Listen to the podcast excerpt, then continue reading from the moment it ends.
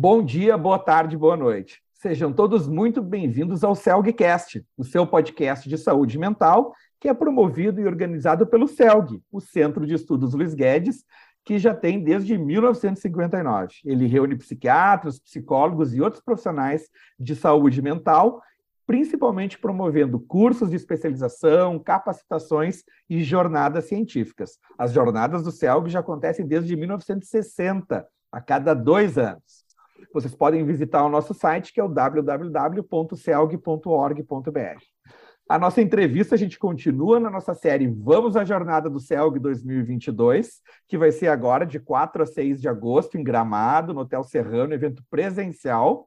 E a temática da, dessa edição da jornada é resiliências, encontros e desencontros. Algo essencial hoje, numa época ainda de pandemia, crises financeiras, crises de valores, enfim.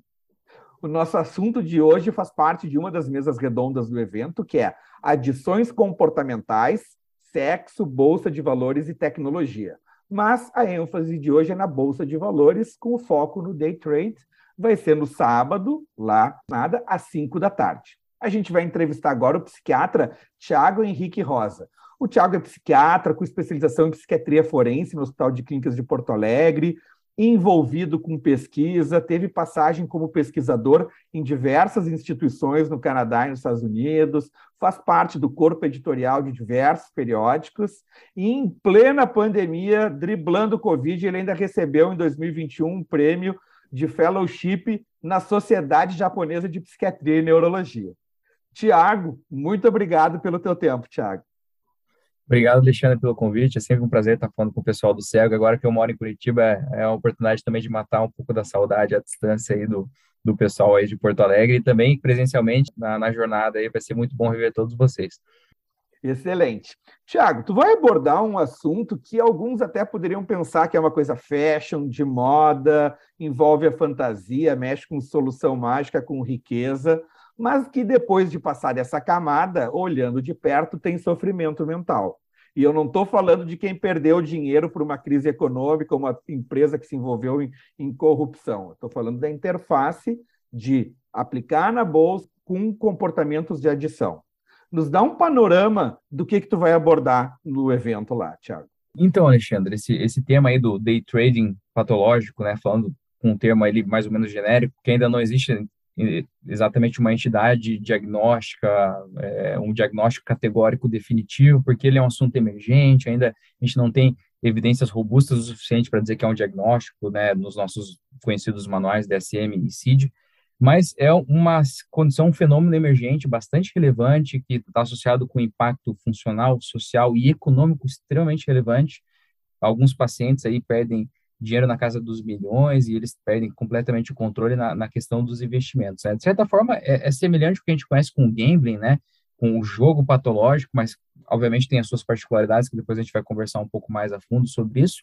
Mas é aquela coisa de usar o mercado financeiro, o mercado de ações, como se fosse um cassino, né? E o cara o, o, usa disso porque, de certa forma, no início ele consegue alguns ganhos fáceis, é, no mesmo dia ele consegue do, do, dobrar, triplicar os investimentos que ele havia feito algumas horas antes, isso dá uma falsa sensação de que ele tem né, o, o, o mercado financeiro nas mãos e ele trata isso como se fosse né, novamente uma máquina de cassino, é, é algum, alguma roleta ali e começa a perder o controle e isso se torna um, uma adição comportamental com implicações bastante severas para a vida do, do, indivíduo. Então esse é um tema bastante importante aí no principalmente com o advento dos, dos gurus né, do, do YouTube, do, do, do mercado financeiro, as, as pessoas falando que todo mundo tem que se tornar um investidor isso se tornou algo extremamente popular no nosso tempo, e com isso também veio a forma patológica desse comportamento de, de investir né, no mercado financeiro, principalmente na, no day trading, que é essa coisa de fazer essas movimentações financeiras no mesmo dia. Como é que a gente pode suspeitar que alguém apresentaria essa, essa entidade do day trading uh, addiction? Isso é uma coisa bastante complexa, porque esses pacientes, como pacientes eh, de transtornos aditivos de forma geral, eles eh, geralmente eles não procuram auxílio médico, eles são levados por alguém. Geralmente a família vai questionar você porque tem um irmão, tem o, pai, tem é, um marido, geralmente são homens, né, esses pacientes, na, na grande maioria dos casos, que está perdendo muito dinheiro e está tratando o mercado financeiro, está tratando as ações como se fosse um jogo. E aí essas pessoas vão falar, ah, meu marido meu irmão parece que ele tem um problema, só que ele não sabe reconhecer isso. Geralmente é o familiar que vai se queixar dele. Mas, em alguns casos, o próprio paciente vai trazer essa queixa, porque é muito difícil o, o, a gente reconhecer isso de uma forma espontânea dos pacientes. Então, uma coisa que eu digo para os profissionais que querem reconhecer isso pela primeira vez é pelo menos perguntar para algum paciente se ele faz investimentos e se ele fazendo investimentos, como é que está sendo isso, o cuidado dele com o dinheiro que ele gasta nesse tipo de situação. Isso já é uma pergunta de screening bem, bem interessante. Se ele começa a falar que está perdendo muito dinheiro, que ele passa muito tempo nisso, já são alguns sinais de alerta, na verdade, de que esse paciente pode estar tendo esse comportamento de day trading patológico, essa, essa manifestação de uma adição comportamental. Às vezes o paciente também tem fissura, tem ansiedade importante associado ao mercado financeiro, ele tem essa necessidade constante de ficar checando as ações, ficar checando os índices, isso também pode ser outro sinal de alerta para a gente ficar aí a, a par dessa situação e, quem sabe, fazer uma investigação um pouco mais completa desses casos.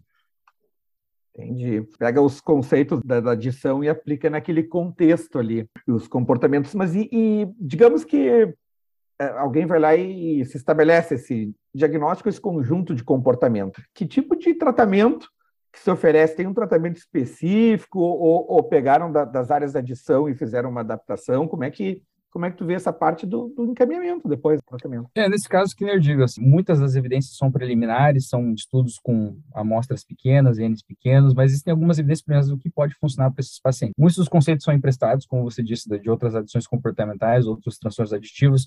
Uma das recomendações que eu tenho lido em alguns artigos sobre o tema é usar critérios diagnósticos de game disorder, do, do jogo patológico, para esses pacientes. É bem factível usar isso. Eu, por exemplo, uso e acho bem, bem tranquilo fazer isso. É, talvez esteja até um especificador dentro do diagnóstico né, de jogo patológico no futuro, né, essa forma de, por exemplo, a manifestação do gambling disorder no mercado financeiro. Né, essa é outra discussão também entre os especialistas na área. Mas, por exemplo, a gente poderia usar técnicas de tratamento psicoterápicas, psicoeducação, técnicas de TCC para esses pacientes. Existem algumas evidências preliminares, por exemplo, da possível evidência de naltrexona para esses pacientes. Naltrexona é uma medicação super bem recomendada para transtorno por uso de álcool, até para o gambling disorder, tem algumas evidências bastante interessantes para outras adições comportamentais, por exemplo, uso problemático de pornografia e, e gaming disorder. Então, eu acho que seria também um, outro, um ótimo medicamento para a gente poder, poder utilizar. Tratamento de comorbidades, como em qualquer transtorno aditivo, é, é uma parte essencial do tratamento, avaliação de risco de suicídio. Alguns pacientes podem, se necessário, a gente encaminhar para uma internação psiquiátrica, porque pensa na seguinte situação, Alexandre. Esse paciente tinha uma vida relativamente normal, um padrão de vida, porque a maioria desses pacientes tem um padrão de vida bom, adequado, e de uma hora para outra ele perde milhões. É, é, as, os, as situações que a gente ouve quando conversa com, por exemplo, ó, economistas que trabalham nessas grandes agências de investimento, é que esses pacientes com esse perfil, eles perdem milhões em uma semana. Isso está associado a um enorme risco de suicídio. Por isso que muitas vezes é necessário até encaminhar para uma internação psiquiátrica esses pacientes. Então, a situação pode aumentar muitos dígitos ali. 5, 6, 7, 8, 10 dígitos aí. Até vou, vou puxar um pouquinho antes, no meio da nossa entrevista, para nossa área. Assim, como é que tu associa essa temática que tu está trazendo, uma temática bem inédita, enfim, uma coisa de inovação, com a temática do evento, que é resiliência, encontros e desencontros. Que, que links tem nessa, nessa, nessa situação? É, o primeiro deles é que assim, o cego de forma geral já é, ele tem assim essa tradição de trazer temas de vanguarda. Toda vez que a gente tem uma jornada de cego, desde que eu participo de 2018, a primeira jornada que eu fui, eu já tenho notado esse padrão de que sempre tem sido trazido temas novos, transtornos mentais emergentes, novas ferramentas de saúde mental, e isso não é diferente. Com, é, acho que a primeira vez que está sendo discutido esse tema no Jornal do Céu, e isso demonstra claramente esse padrão e a manutenção de, dessa tendência.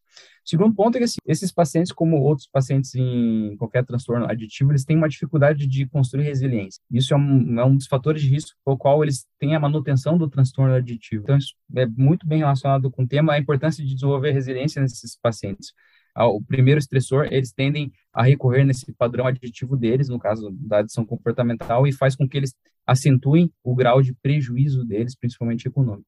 Pode tomar proporções muito grandes, assim. Esse tipo de, de esse conjunto de comportamentos, enfim, surgiu com a tecnologia. Antes, quando eu lá, tinha um investidor, eu dizia, ó, oh, põe meu dinheiro lá na bolsa ou compra tal coisa, mas era, era um outro timing. Agora, a coisa just in time, muda. A tecnologia, ou enfim, na realidade, as equipes já, já têm alguns mecanismos de identificação ou proteção dessas situações, corretoras, tem alguma, algum movimento nessa linha, uh, Tiago? Eu sei de, assim, ó, é, de alguns corretores que eles estão mais preocupados com alguns clientes deles e eles tentam educadamente alertar esses clientes, né, de, do padrão deles, de que talvez seja um padrão patológico, esse padrão de investimento. Mas o segundo problema é que a maioria desses pacientes não tem corretor. E o fato deles, por exemplo, terem um corretor especializado na área seria um fator de proteção. Isso é o que nossas evidências preliminares apontam. A tecnologia, se for um gancho muito importante, Alexandre, porque assim, antes você uh, não tinha acesso ao mercado de ações com tanta facilidade. Era uma coisa assim, distante, difícil. Isso fazia com que as pessoas tivessem dificuldade de por si só acessarem o mercado financeiro. Agora com a internet, não. Você tem uma série de vídeo aulas no YouTube, tutoriais de como a pessoa investe, como, entre aspas, ficar rico em poucas semanas, né? E isso estimula, às vezes, pessoas muito jovens, adolescentes, aí, pessoas recém-saídas da adolescência que têm acesso a quantidades né, não desprezíveis de dinheiro e por si só vão investir né, no day trade, que por si só também já é um tipo de investimento mais arriscado, associado muito à especulação, pessoas inexperientes, e são essas pessoas que geralmente têm risco de conversão para esse padrão de day trading patológico. E, infelizmente, para isso é muito difícil identificar o primeiro ponto, porque essas pessoas estão em casa, nos, atrás das suas telas, dos seus computadores, fazendo investimentos de uma forma, assim, é, não preparada, né, não para quais não foram treinadas, e não nesses sites não tem nada de algum algoritmo, algum mecanismo sofisticado que poderia reconhecer isso. Eu acho que com a psiquiatria de precisão, né, a gente tem discutido muito o papel dos algoritmos, da, da inteligência artificial nisso, quem sabe no futuro a gente possa fazer isso. E aí, tentar conectar isso com os, os, sites das grandes bolsas de investimento. Quem sabe isso seria uma coisa interessante de explorar no futuro, mas a, até o momento a gente não tem nada muito concreto nesse sentido. Assim como tem as empresas com selo de sustentabilidade ISO 14000, tem que ter umas empresas aí também com uma proteção de saúde mental de seus investidores. Ah, aí, com, com certeza, com certeza. Sou, sou favorável a essa ideia. Nós estamos finalizando já, Thiago. Nos explica como é que tu chegou nessa área. Como é que, já que é uma área de inovação e que realmente o Sim. CELG traz isso por N motivos, como é que tu, como é que tu chegou nessa área? Então, Alexandre, eu gosto, gosto muito dessa área de adições comportamentais e adições tecnológicas de forma geral. Tanto que meu doutorado, eu diria que 60% do, do, da minha temática do, do doutorado é associado a adições tecnológicas, game disorder, uso problemático de pornografia, e hikikomori, que é um outro transtorno mental associado ao isolamento social patológico, muito derivado também do uso problemático de tecnologias. E aí, no começo desse ano, também comecei a estudar né, é, essa coisa do mercado financeiro, da expressão e da, da, da facilidade com que a tecnologia né, é, fez com que as pessoas tivessem para acessar o mercado financeiro e até ter um uso problemático disso, dessas ferramentas. E comecei a perceber que isso também era, era, era um transtorno mental, um possível transtorno mental emergente, algo aí um fenômeno que a gente deveria discutir mais, porque no futuro vai ser algo muito relevante, muito importante, que já tem trazido muito prejuízo. Então, acabou que eu também peguei interesse nesse assunto e agora estou explorando mais essa, essa frente, esse, esse novo fenômeno aí, quem sabe no futuro consigo fazer estudos mais, mais sofisticados sobre esse tema também. Tá bom, espero que, que aconteça isso. Eu até tinha uma pergunta, mas hoje, enfim, claro, com a, com a, com a presença das mulheres no, no mercado investidor, eu imagino que deve ter algumas diferenças de homem entre os homens e as mulheres, mas deixa para responder isso lá na jornada, Tiago. E também nos responde lá na jornada se o, o psicólogo, o psiquiatra, o terapeuta podem aceitar criptomoedas ou não. não ah, beleza. e... Pergunta tantas. Tiago, queria te agradecer muito aí por tu trazer essa antecipação aí de alguns pontos da tua, da tua palestra, parabenizar aí por uma temática de fronteira. O meu nome é Alexandre Enes Henriques, eu sou médico psiquiatra, sou diretor de tecnologia da atual diretoria do CELG. Todos vão poder ter acesso ao CELGcast nas diferentes plataformas e também no YouTube. E a gente lembra que ainda é possível todos se inscreverem na jornada.